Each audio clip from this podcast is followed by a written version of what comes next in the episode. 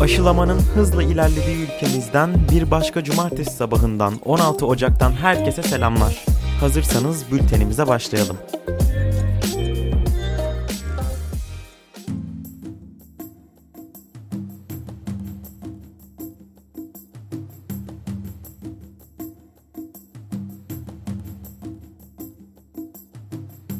Dünyada aşıya erişim ve patent ile ilgili tartışmalar devam ederken ve birçok kişinin aşıya erişim sıkıntısı çektiği dönemde İngiltere'de yıllık ücreti 25 bin İngiliz pound'u olan Knightsbridge Circle adlı kulüp sağlık turizmine yeni bir boyut kazandırdı. Kulübün kurucusu verdiği röportajda müşterilerinin koronavirüs aşısı için özel randevulara izin veren Birleşik Arap Emirlikleri'ndeki Dubai ve Abu Dhabi kentlerinde hem tatil yapıp hem de Pfizer'ın koronavirüs aşısını olduklarını bildirdi. Şirketin bu hafta haftadan itibaren üyelerine Hindistan'da Oxford AstraZeneca aşısı olmaları için görüşmeler yaptığını açıkladı.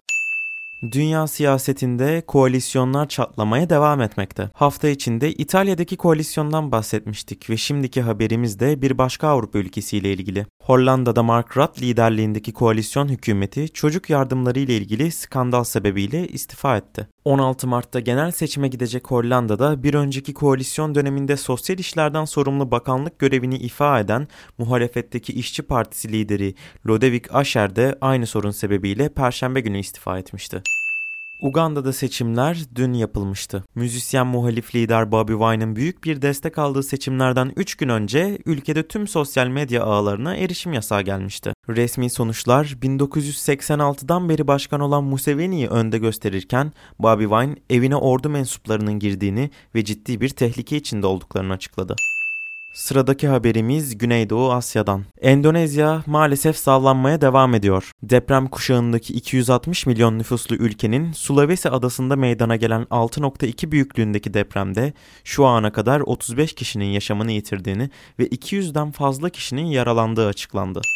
Irkçı Trump yönetiminin göçmenlere verdiği zarar hakkında bir haberimiz var sırada. Perşembe günü yayınlanan hükümet izleme raporuna göre Trump yönetimi boyunca uygulanan sıfır tolerans politikası 3000'den fazla ailenin bölünmesine yol açtı. Peki sıfır tolerans politikası neydi? Bunu açıklayalım. Düzensiz göçmenlerin yani sınırı ellerinde yasal belge olmaksızın geçen yetişkinlerin ülkeye yasa dışı girişten yargılanması anlamına geliyor. Çocuklar yetişkin aile bireyleri hapise atıldığı için ailelerinden ayrılarak Sağlık ve Sosyal Hizmetler Bakanlığı'nın koruması altına girmek zorunda kalıyordu. Sınırda ailelerinden ayrılan çocuklardan yaklaşık 600'ünün ebeveynleri hala bulunamadı. Yeni Başkan Biden ailelerin yeniden birleşmesi için en kısa zamanda bir yasa tasarısı sunacağının sözünü verdi.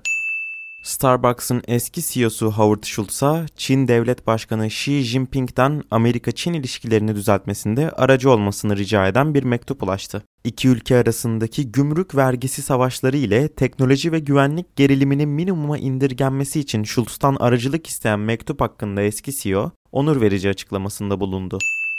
Danimarka'da 2015-2019 yılları arasında göç bakanı olarak görev yapan Inger Støjberg, parlamentoda yapılacak oylamanın ardından Yüce Divan'da yargılanmaya yakın.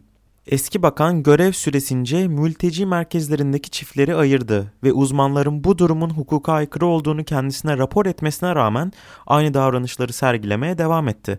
Süreci inceleyen parlamento avukatları eski bakanın yargılanması açısından yasal dayanağı mevcut olduğunu belirtmelerinin ardından yargılamaya giden süreç başladı. İktidardaki Sosyal Demokrat Partisi eski bakanın yargılanmasına yönelik parlamento oylamasında evet oyunu kullanacaklarını açıkladı. Bugünkü bültenimizin sonuna geldik. Pazartesi sabahı haftanın özetiyle karşınızda olana dek esen kalın.